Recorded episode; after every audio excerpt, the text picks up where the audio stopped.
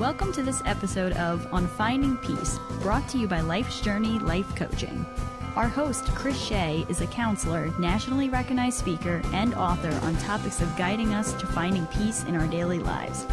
Learn more about Chris Shea by visiting his website, www.lifesjourneyblog.com. Welcome, everyone, to uh, another episode of On Finding Peace. And I'm very pleased to be joined today uh, by my guest, Maggie Steele. And Maggie works with teenagers, is a life coach for teens, and is an author and trainer, and a whole ton of stuff that you are. So, um, welcome, and uh, look forward to a good discussion on helping teenagers. Thank you. Yeah, thank you so much for reaching out and and wanting to connect in this way. It's it's it's a pleasure to be here. So thank you. No, wonderful. When when I saw that you were working with teenagers, and uh, that's something that I'm here and there through high school work, and I have a few teens in my private practice, but most of my work has been with adults. So very uh, interesting and fascinating for me to see that you know someone is dedicating mindfulness life coaching to teenagers. So uh, you know, I, I think that's wonderful, and you know, it'd be great to hear about. So, if uh, you can maybe tell us a bit about yourself and what got you started yeah. on uh, teenage work, we'll uh, jump in from there. Perfect. Okay. So, um, I guess, uh, you know, I can start by saying that I myself struggled as an adolescent. Um, I struggled um, with suicide um, thoughts on a regular basis. I uh, had a really difficult period, um, probably from 15 to, I'd say, um, 21 mm. was really when I started to um, go through the healing process um, and and find another way of being with myself, um, which was exactly what what was the healing. You know, mm-hmm. mindfulness is what supported me in that process. So that's how I, um, I, I come to this work from a place of I've been there. Okay. I may not have the exact experience that you're having. And I know that there's another option. I know that there's another way of being with yourself, of being with your thoughts. And um, that saved me and and and and I feel very strongly that it can save other people. Mm-hmm. You know, suicide rates are um, nationally um, the second uh, highest um, cause of death for youth ages 15 to 24, mm-hmm. and um, you know this is something I, I I take very seriously, and I'm really passionate about this work, and um, I think that part of the reason that I'm so drawn to life coaching is because we're talking about the present. We're talking mm-hmm. about here we are now, what's happening here, yep. instead of going into what happened to you, you know? And there can be a real um it's it's it's important to not negate that process. You know, there's some real um, important work that goes on with looking at the past and how it shaped us. Um, but I get really excited about okay, so where are you now? And what is it that you want to do? Where do you want to go? Um, because in that place, we can look at okay, these are the thoughts that you're having in this moment, um, and and and and what can it? What does it look like to recognize them as just thoughts mm-hmm. and see okay, what what is it you want in this moment instead of letting those thoughts govern you and say, yeah, I want it, but I can't have it yeah, it, this, it looks nice, but that's not possible. Right. Try, trying to bring that notion that, you know, what you don't think is possible is possible if we just reframe our thoughts or change our perception. Absolutely. Yeah. Yeah. And and you know appreciate your sharing and you know bringing your story with this because you know I think that makes a, a big difference when people are struggling you know to know that somebody understands on on that deeper level Mm-hmm. How were you brought into the notion of mindfulness? You know, it, you know, again, doesn't seem like a normal course of what yeah. happens in the world. You know, people either, you know, put you on drugs, take you to psychiatrists, you know, things like that. But you know, to have found mindfulness, uh, you know, and, and that shift for your yourself, that's that's pretty awesome. Yeah, thank you. No, I so I, I, would say that the first my first introduction to mindfulness was actually through theater, through acting.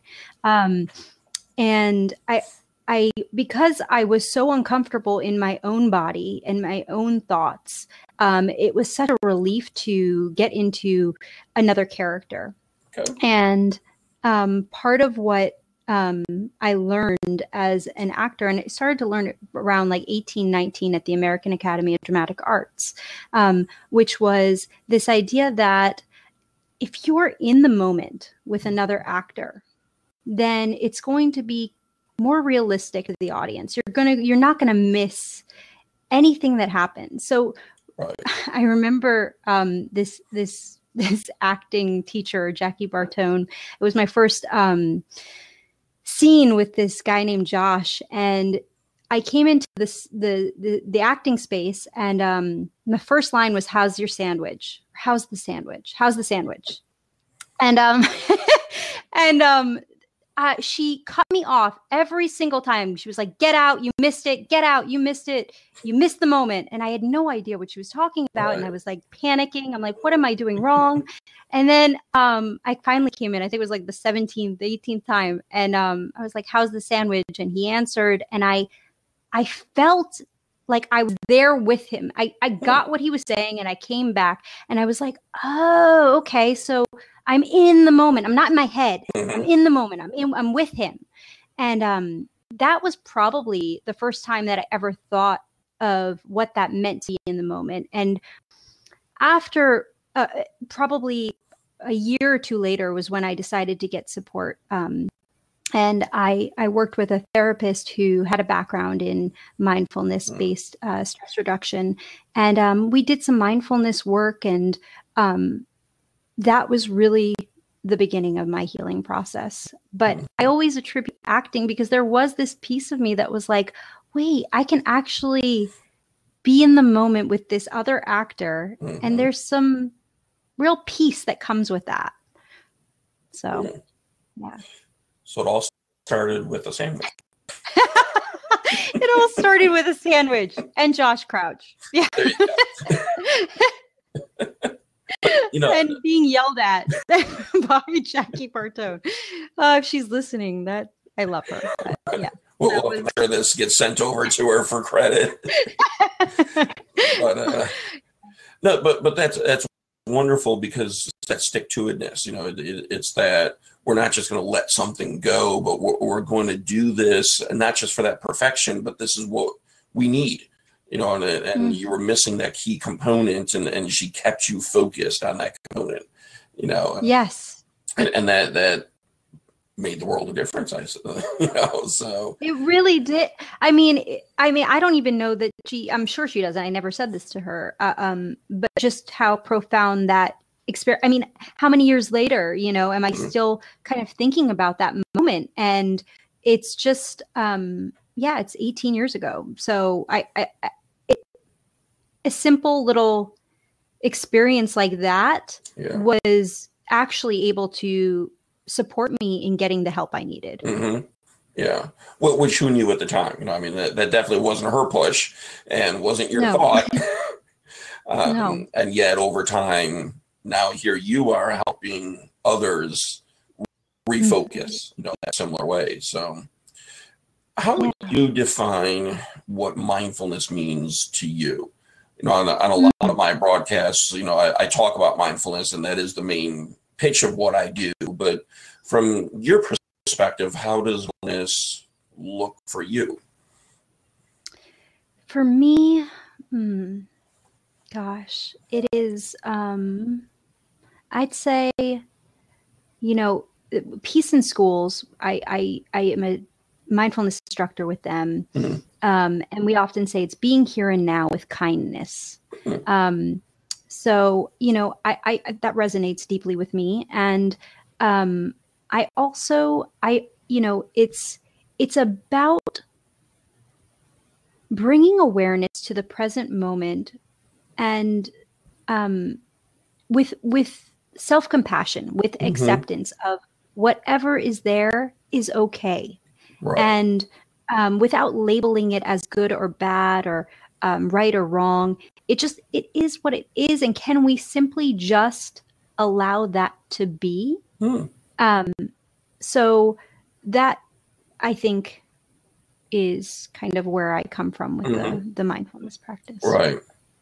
And I like that kindness piece. That that's a different feature that when I've talked to other people or even in the readings that I've done, it, it's I think implied, but mm-hmm. never really heard that vocalized. You know that this is you know staying in the moment with kindness. And because uh, how often are we so hurtful and harmful to ourselves. It's like you know we we don't even pay attention to the things that we're saying to ourselves.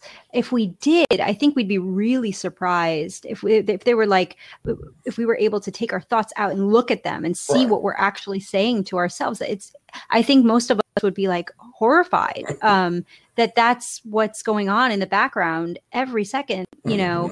Mm-hmm.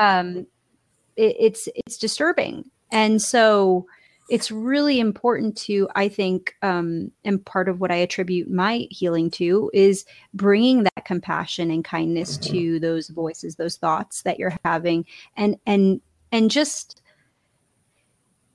not not taking them as full blown reality you know like that is just a thought i'm having that is not cement truth you mm-hmm. know i think that's that's yeah. key.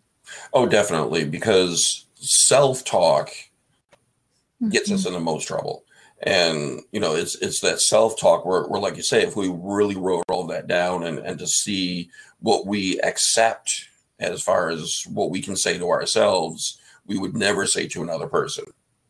But it's okay to say that to ourselves you know and yeah you know and, and, that's part of what got me into the mindfulness was you know my training in cognitive behavioral work looking at those types of thought patterns and how do you shift the thought pattern you know because mm-hmm. that's really what is key to healing but you have to be in that present moment you know we, we have to kind of sit still with ourselves and you know understand that and i guess for me you know in, in what work i've done with teenagers how do you get them to sit still?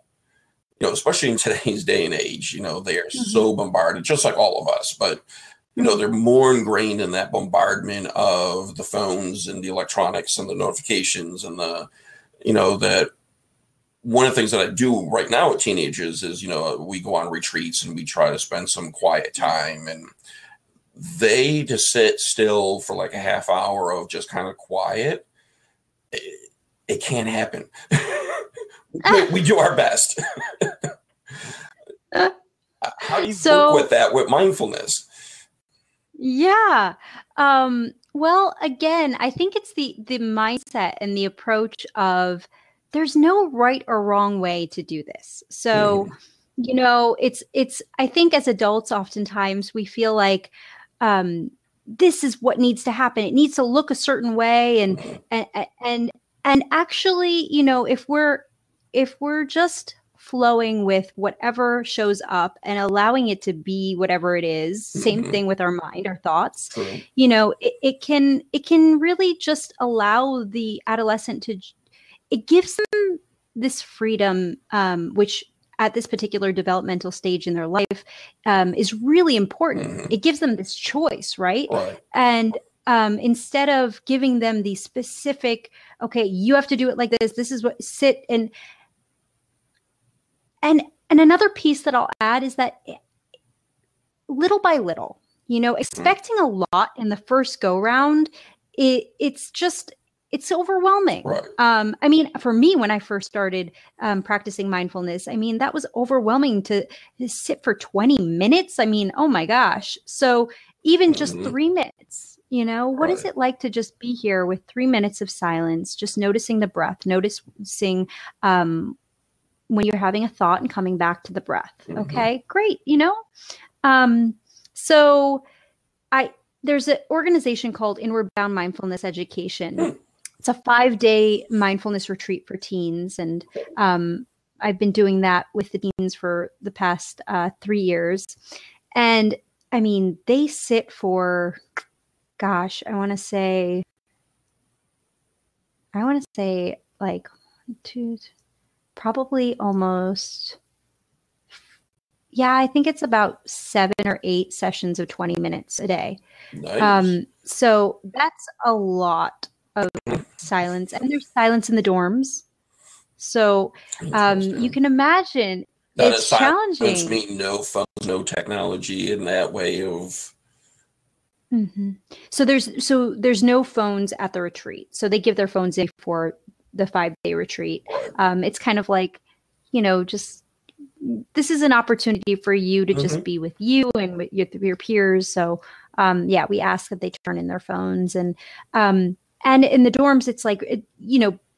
The idea is that if somebody wants to come in and just sleep or just be alone and write, that they're not going to be distracted by a lot of noise Mhm. um, and that sleeping is really a, the dorm is really there to, to rest or to sleep Right. but not to like socialize and you can socialize outside of the dorm Right. but um, it can be challenging at first but by the end of the retreat everybody's like i don't know if i want to go back to the real world you know exactly? it's so uh, i don't know if i want my phone god you know it's so i think to answer your question it's just little by little introducing little things and not attaching to Mhm. any particular outcome that we want as adults Right. you know um, which is hard i mean i notice myself as well like i'll be like oh i kind of want them to experience this it's like well you know th- they'll they'll get what they Mhm. what they get out of what i have to offer Right. Yeah. And, and and I like that because the whole freedom and, and the choice, you know, let let them, Mm. you know, guide that in, in that sense. But that that is amazing though, that, you know, they can find that sense of peace, you know, where they don't want to leave, they don't want their phones, they don't want, you know, like what they felt was necessary for life. Uh, now they realize isn't necessary for life. Um, and, and the difference. it's an amazing yeah Mhm. it's an amazing experience to witness and um yeah if anyone's interested in looking up that organization inward bound mindfulness education um IBME and then uh, the organization that I teach mindfulness at um, a high school, Franklin High School here in Portland, Oregon, Mhm. um, is part of Peace in Schools, which is the first um, organization to offer four credit mindfulness classes in the nation. So instead of physical education, for example, um, students can choose mindful studies. Nice. So it's yeah, it's it's both of those are pretty incredible. I feel very very grateful to be a part Right. of both of those organizations. What does mindfulness studies cover? Mindful studies covers a lot. So it's a, a 30 week, it's a semester long program. So we get to work with students. Um, you know, we some three three days a week or two days two two or three days a week. It depends. Um, but you know, it covers everything from you know learning how to focus um, the attention on the breath, um, the body, uh, sounds. Um, we talk about the conditioned mind. Um, we talk about self talk and, um, yeah, just we cover so many things loving kindness, um, understanding what it's like to cultivate self compassion, Mhm. compassion for others.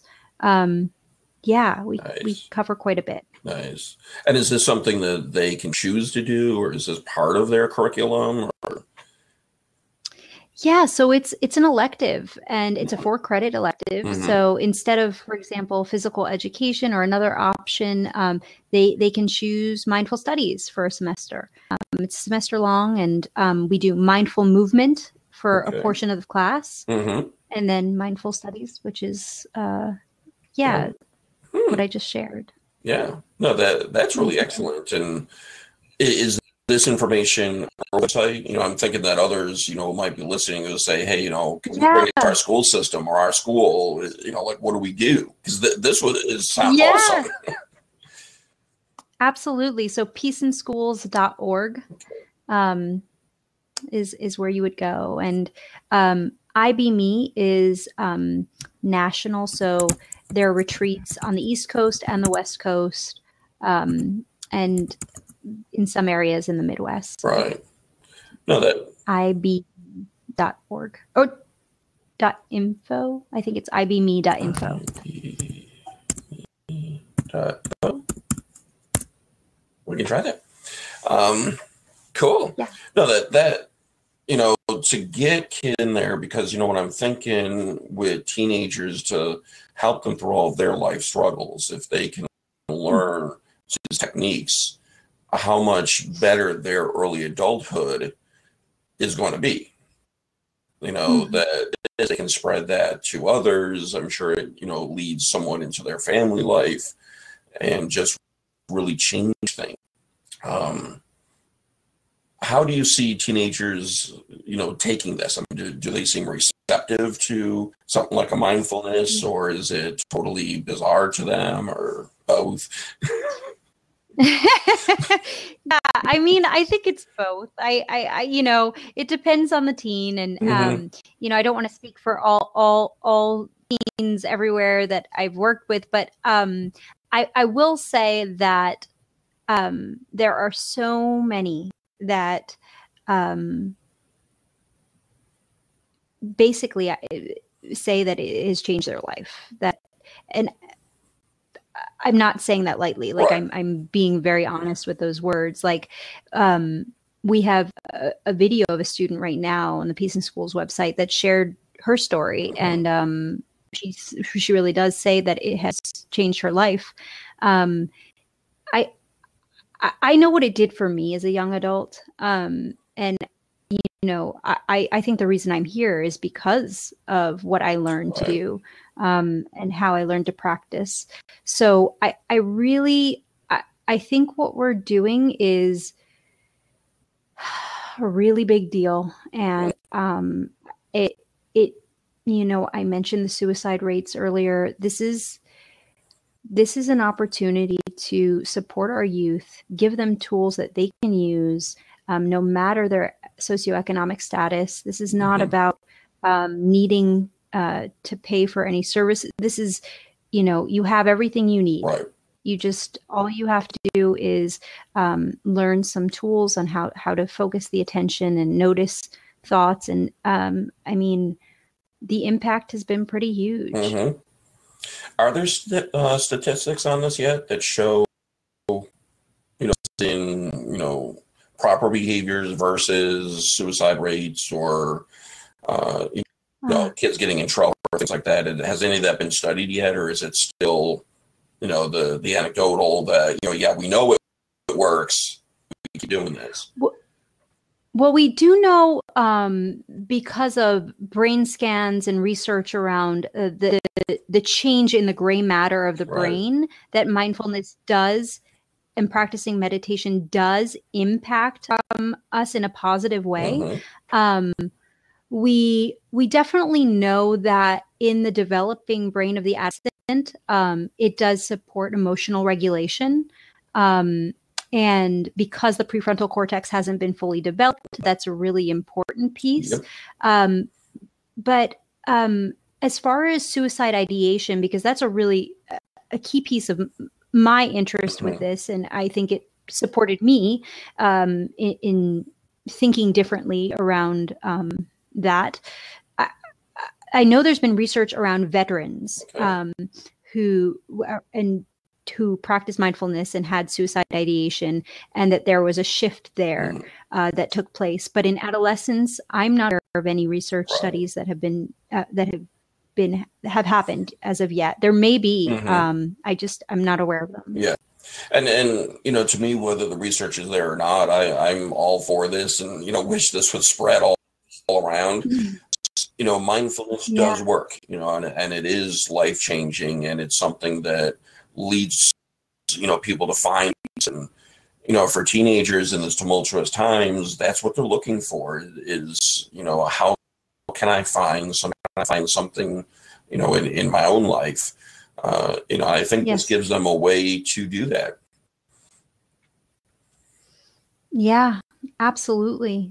And another piece that I I think is really important. You know, I work with teens individually with my life coaching practice, mm-hmm. and we incorporate mindfulness in those interactions. But I really do think that there's a lot of value that comes from um, group work and having other teens sh- connect with on an in an authentic way, mm-hmm. um, and that takes time. You know, building trust and. Um, but I think that there is something really important that happens and unfolds in a group setting because I know for me specifically, um, you know, I felt as the I, I was in isolation. I didn't I, I didn't feel like anyone else was going through what I was experiencing. And that was part of the reason that that I felt like suicide was the only option. I felt like I was so not where I was supposed to be mm-hmm. mentally and and that something was really fundamentally wrong with me. And what we what we see in the group setting is that suddenly it's like people are connecting and hearing one another and sharing their stories and there's this understanding that whoa i'm not alone mm-hmm. i actually have people in my class that are maybe not struggling in the exact same way i'm struggling but they're struggling yeah. and there's some their pain there and that that connection is critical yeah. i think to healing. Oh, most definitely. I've worked for a few decades now with addictions and you see group work and you know the self-help groups. That's what makes it work you know is you don't have to mm-hmm. have experienced exactly what you know each other has but the fact that everyone in that group understands makes a world of difference. You know I, i'm not alone. Others out there get it and we can join in mm. that. And teenagers generally tend to, like we like to say, you know, like run in packs. You know, they're they're in groups. You know, That's- so yeah, to bring them together. And the other thing that you know I found working with teenagers is a lot of times they hold all of this in. You know, and, and it's hard to realize what suffering they are going through and with some of the teens, you know, that I, I, would see on a daily basis, and you know, they seem like you know life is wonderful, and then they start telling you about their family life and their own struggles and what's going on, and you're like, whoa, you know, like, who would have ever thought you were going through all this? Yeah. Because they're roaming around like life is great. Hmm. Hmm. Yeah, and I think that that's really important that you even mention that is because you know I I remember 14 there were people that nicknamed me sunshine uh, in, in, school and mm-hmm. I was contemplating suicide at that time. Um, you know, it, there's no um, there's no way to really know what someone is going through just by how they behave. Mm-hmm. And I think that that's such an important piece to to understand if we're going to support adolescents and, and prevent suicide like yeah. we can't just be looking for signs um, um, you know there there may not be the ideal you know red flags or, or things that we mm-hmm. we think makes them at risk you know it right. could be yeah yeah it could just be flying under the radar yeah you know and, and doing this by themselves you know, which, mm-hmm. you know, when you look at things like this mindfulness and, and, you know, just off top of my head, when I hear, you know, with, with this, you know, Peace in Schools initiative, because, you know, that to me would be how do you get a teenager to come out of themselves to share, you know, what they're struggling with and what's going on instead of just roaming around like, you know, hey, life is wonderful and that's the persona I'm going to show you. Mm-hmm. They have a means, you know, by, well, I'm going to take this elective and and mm-hmm. this way I can maybe learn something and, and come out of myself. And um, and it's an easy way because you know the other students could say something and say yeah I just didn't want to take gym you know so I'm just going to do this. Um, but besides that how do you find teenagers to be able to you know how would you tell other adults you know how how do you get teenagers to get the help that they need?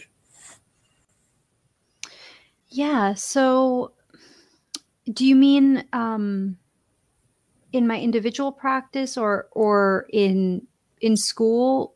yeah, in, in general, one? I mean, generally speaking, and if it's you know examples with your own practice yeah. or within a school, because you know, I'm thinking, you know, when you see these teenagers who are roaming around, who seem like everything's put together, you know, mm-hmm. and, and life is great, but there is that inner.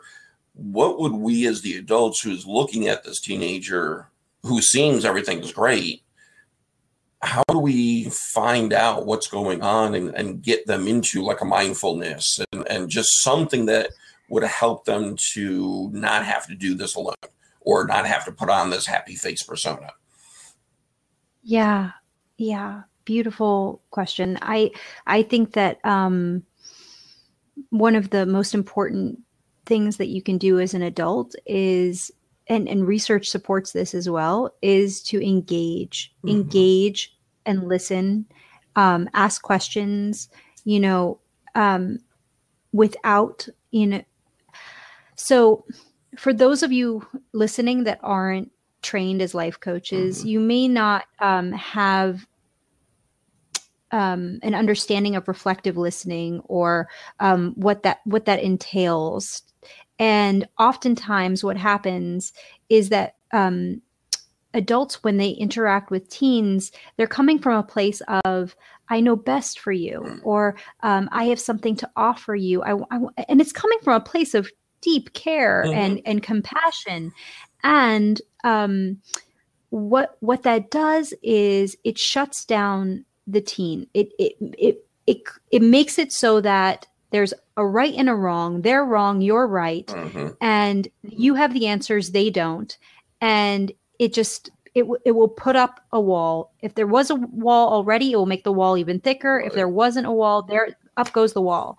So really what what I would encourage you to do is to practice asking questions and reflecting back what you're hearing without giving your insight, without mm-hmm. giving your thoughts uh, to the teen. It gives them an opportunity to feel heard. Mm. It gives them an opportunity to be seen, to be understood. And that little by little mm-hmm. will allow them to open up to you. Um, if you come at it as I've got this great program for you, this is what you need. Again, you're coming at it in a way that says you're bad, you're wrong, you're broken, you need to be fixed. And that's not going to offer the teen an opportunity to feel comfortable enough or safe enough to share with you what they're having. In fact, it's feeding without you maybe even knowing. It's mm-hmm. feeding this, this the negative self-talk that's saying something's wrong with me. True, because we're putting that out there, and and, and that's great advice, and and I, I can appreciate you sharing that because what we try to do is, is, give out some practical tips, and you know a lot of people listening to this aren't the professionals, and you know might work yeah. with teens or have teens, and you know to know you know yeah just to be open to listen, to ask for their advice and opinions, and I, I guess treat them like people you know that that they're not you know five year olds that don't have a clue. I mean, they have a clue you know. Oh they have a yeah. I mean all of my coaching clients it's that that's kind of the the main thing that they underline at the end of our time together that they felt like they really were able to get clear about who they are mm-hmm. just by me holding up the mirror essentially mm. you know a lot of people think that life coaches are there to advise and tell their clients what to do and and that's really um, um a misconception that's not what we do you know mm-hmm. we we trust that the client is naturally um, resilient creative whole mm-hmm. resourceful and that they have the answers. And i do that with my teens you know? I i, I trust that they know what their strengths are. All i'm doing is shining a light to help them get clear about what those strengths are how they can leverage them uh, so that they can move forward mm-hmm. and and cultivate a, a life and connections with others that they feel good about. Yeah. Yeah definitely. And i've always looked at it where i'm the guide you know the, yes i don't know mm-hmm. another person as well as the other person would know themselves so Absolutely. i can be objective i mean that that's a bonus but yeah all i can guide you you know and what what I, I really like in the work that I've done with teenagers and you know is their insights that they, they do have insight into what's happening around them and their families and their friends more so than I think we ever give them credit for understanding. Oh. You know, they may not always know what to do with it. You know, there, there might be some confusion next steps, but their insight into what's happening and what they would like to see it's tremendous what, what they have and, and i wonder where we as adults lose some of that i think they have that better than we do at times yeah yeah absolutely um and and i mean we could speculate that that's you know it's part of the conditioning you know mm-hmm. that we after experience after experience after experience teaches us oh well you got to be careful or oh yep that's a little bit too risky whereas adolescents are in this developmental stage where it's like let me try that mm-hmm. what's that let me explore that yep. and um yeah I, I mean there's so much going on right now around conversations brain scientists and people that are interested in kind of restructuring our education system mm-hmm. to support and kind of nurture uh, the adolescent brain at this stage yeah. in development instead of it being what it's been for years mm-hmm. which is mm-hmm. you know algebra science history you know right. instead of like creating a new way to support this like really vibrant and mm-hmm. incredible time that's happening neurologically. Yeah. Oh, definitely. You know, this is where they're forming things, you know, and and like I say, once once we you know show them and demonstrate over and over what they're not supposed to be forming, then they'll stop forming it, you know, and, and mm-hmm. move on. But it, it is great to see some of that thought process. And, you know, a, a, few times I've talked to different teens after they've done something and, you know, you can really look at it and say like, well, that was really dumb. And not that I would say that to them, but I'm thinking like, that was really dumb. Why would you do that? but, you know, when, when I would ask them, you know, like, what were you thinking when you did whatever it was? And a few times they'll look at me and go, I wasn't, I'm a teenager. I'm supposed to do stuff like this. you know, mm-hmm. and, and, that kind of hits me, you know, is there is kind of that understanding I'm supposed to, de- you know, experiment. I'm supposed to try this stuff, you know, you know, like I'm a teenager, you know, what did you expect me to do? yeah. And I, I really think that oftentimes adults, because physically adolescents can often resemble a young adult. Mm-hmm. I think that that parents and adults often um, the expectations are a lot higher than an adolescent is able to right. to meet because of the de- developmental stage of their brain um, that we forget that mm-hmm. you know the part of their brain the prefrontal cortex that is able to rationalize and think things through and look look at the outcome and potential uh, possibilities of things happening in the future isn't fully developed mm-hmm. and um, i I know for me, looking back, there are two specific situations as an adolescent that I am still just absolutely blown away that I didn't realize at the time that that was unethical or bad or that there would be a potentially bad outcome. Mm-hmm. I remember myself in both situations going for instant gratification literally I I didn't I just I was just like, huh? Like that's not a bad. And I know that my brain, like it just wasn't it it wasn't making sense to me mm-hmm. that that was not a smart thing to do. Right. Yeah.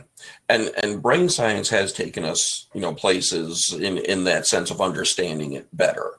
You know, and, and mm-hmm. I think it's important and, and I really wish there was some way to get more parents to understand that you know, until they're almost mid 20s, you don't have a fully formed prefrontal cortex. And, you know, they are going to do stupid things or, or you're going to get answers like, I didn't think, you know, because they can't think it through. You know, mm-hmm. hopefully we do. And, and I think that that is that, you know, where you, you look at them and say, but I would have thought that through. Why didn't you think that through? Well, your prefrontal is already formed.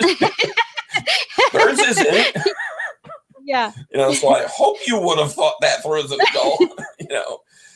But and that's not to, you know, let them get away with stuff. I mean, that those are learning no. times, but but yeah, Absolutely. to really, you know, put that on them that you should have when they just whether they would try or not, they can't. It's just not there. Mm-hmm. So yeah, and I appreciate you mentioning. Yeah, it's it's not. um it doesn't mean that we can't have conversations around mm-hmm. looking at what happened and and seeing how you feel now and what could you have done differently i mean those are really really helpful yeah. conversations for adolescents because right. the, in retrospect they're able to see okay so that caused me a lot of pain mm-hmm. what what could i have done differently what strength could i have eh, like you know for using the example like leveraged um and how could that have helped me have a different outcome yeah. you know those are really powerful conversations to oh, have yeah. you know and and like what you were talking about earlier I think that's what helps the the team to have that trust with the adult. You know, if we can mm-hmm. have that conversation versus saying, "Well, you should have," and then, you know, here's your punishment, to really talk that through. Right.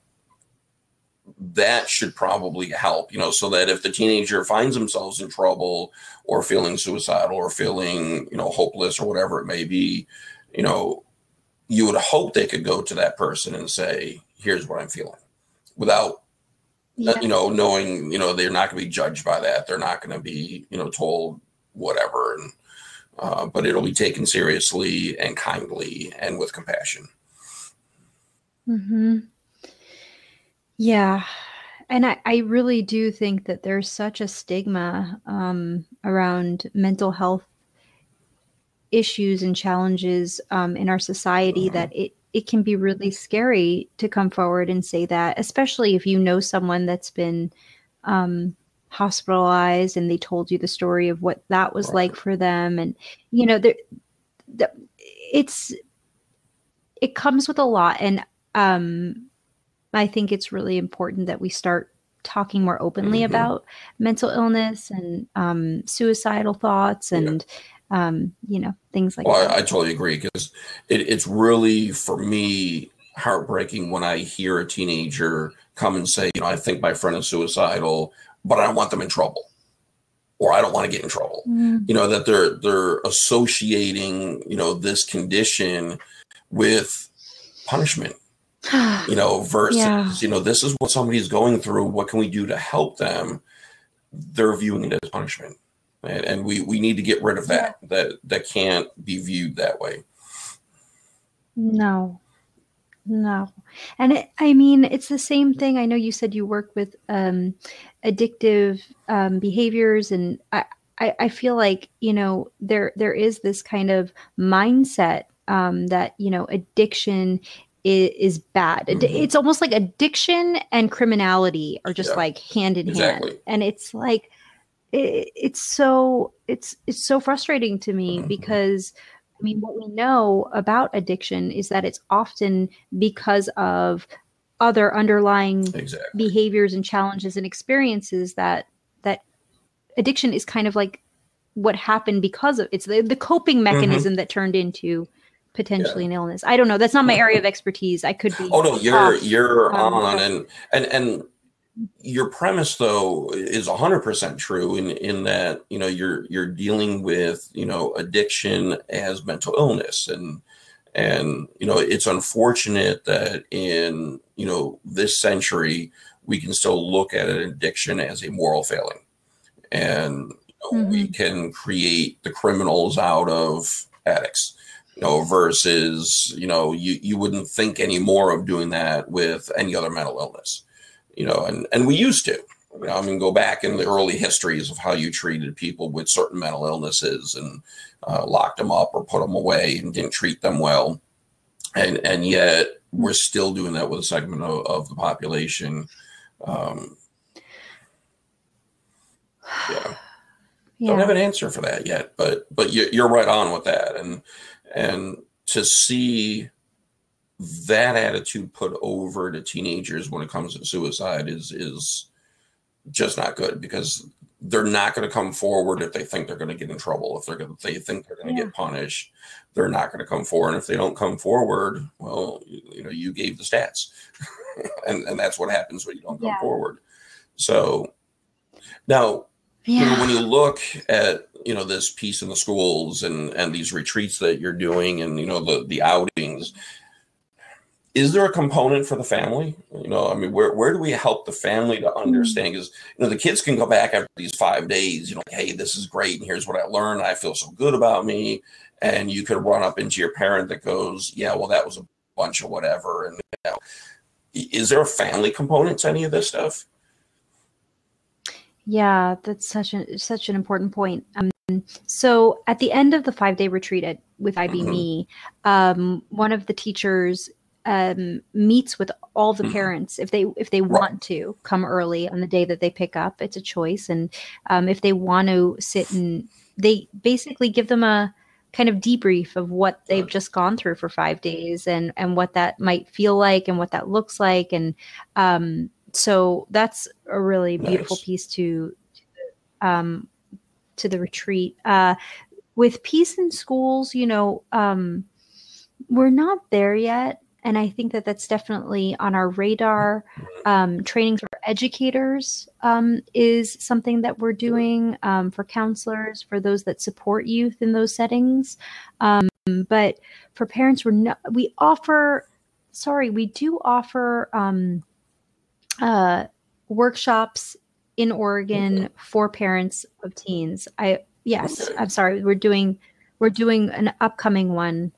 Uh, very soon. I don't have the dates on me, but yes, so mm-hmm. we do mm-hmm. do that. Okay. Um, so there are some parental mm-hmm. components. I I I feel like that's a really really important piece, and I mean. When we talk about family systems, it's like you can't just focus in right. on one person and not look at you know the whole mm-hmm. dyna- family dynamic. And I mean, for me with my coaching, you know, I always connect with the parent after a session, but via email, not giving specific details about right. what we focused on to confidentiality yeah. reasons, but I give them an idea of a suggestion of how they could support their team Perfect. that week. Um, and I think that that's another way that you can mm. kind of connect yeah. the pieces. Oh, definitely. You know, because, and, and I like that, you know, how can you support your team? you know because that's really the mm-hmm. nexus of that question you know that you know you, you, get these teenagers who are learning so much about themselves and and that kindness to self and the compassion and you know everything that, that's positive mindfulness and then if it you know they keep hitting the brick wall when they go home you know you mm-hmm. you wonder how much that you know going where if there was at least some understanding where even the parent doesn't have to buy into it necessarily but at least enough understanding to listen to the uh, you know, to their child so that, uh, you know, it, it can keep reinforcing, you know, and, and, you know, the, the person can still do what they're doing. Um, so that that's excellent, you know, to have some sort of follow up. Uh, yeah.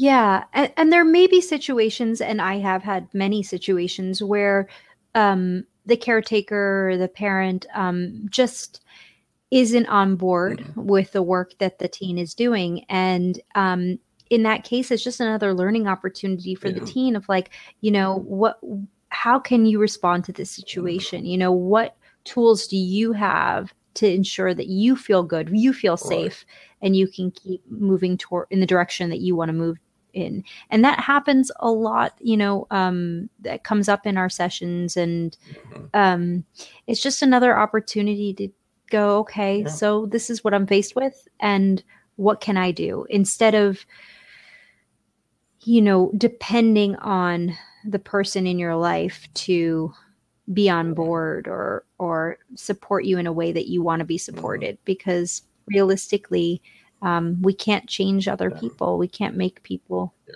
the way that we want them to be and and it, it's unfortunate it would be from the parent, but it, it would be the lesson because in the future, you're not always going to run across people who are going to be supportive, you know. So you're preparing them for for the future in an unfortunate circumstance, but still, um, yeah, you know. Yeah. But yeah, a good life lesson with that.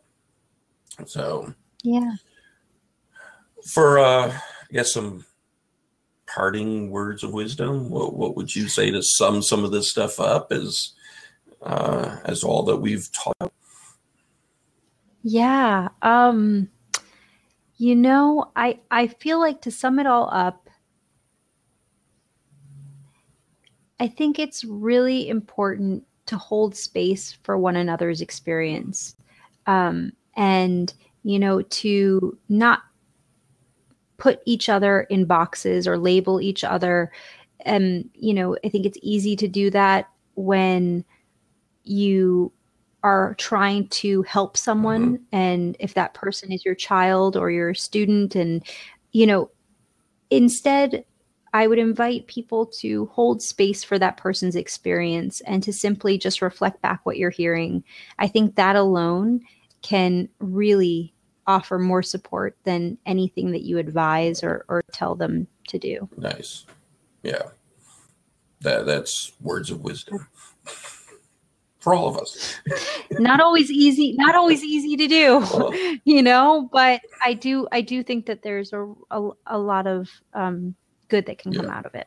And, and I totally agree. You know, I mean, nobody said life was going to be easy, but you know, especially in, in the dealings that I've had with teenagers, one of the things that I do love is even the ones who are, who are really suffering with whatever's going on in their family, they find happiness somewhere. They find hope somewhere. And, you know, in a lot of cases, they don't let that whole thing bring them down. And, and that's something that I have to remember, you know, is that, that there is good. Um, and we just have to keep looking for that. You know, we can find yes. it. so, mm-hmm. What's the best way for people to get in touch with you if they want to learn more about you and uh, what you do? How's the best way for them to do that? Yeah, um, I guess that you can email me. So it's Maggie, M A G G I E, at thelifecoachforteens.com. Great. So, yeah. And you can check out my website, thelifecoachforteens.com. Um, and yeah, I, I look forward to hearing from anyone and, mm-hmm. and supporting anyone that needs um, some help or support on the way. Perfect. So, and yeah. uh, you do your life coaching online, I see on the website, so people don't have to be in Portland, right? Yes, I yes I do in person in Portland and via FaceTime, Skype, and mm-hmm. all sorts of tech techie ways all over the yeah. states. So yes, I can meet you online. Perfect, perfect. Just opening up the base for you. so, yeah, thank you. Excellent. All well, right. I really appreciate your time and the wisdom you share, and you know, hopefully, this is something that can help change somebody's life, and um, and maybe we can get people in, in other uh, areas around the country, you know, and, and really help more teenagers. Uh, I appreciate all your sharing and and everything that you're doing. Thank you, Chris. Appreciate it. You're welcome. Take care. Bye. Bye. Thank you for listening to this episode with Chris Shea. Learn more about Chris Shea by visiting his website, www.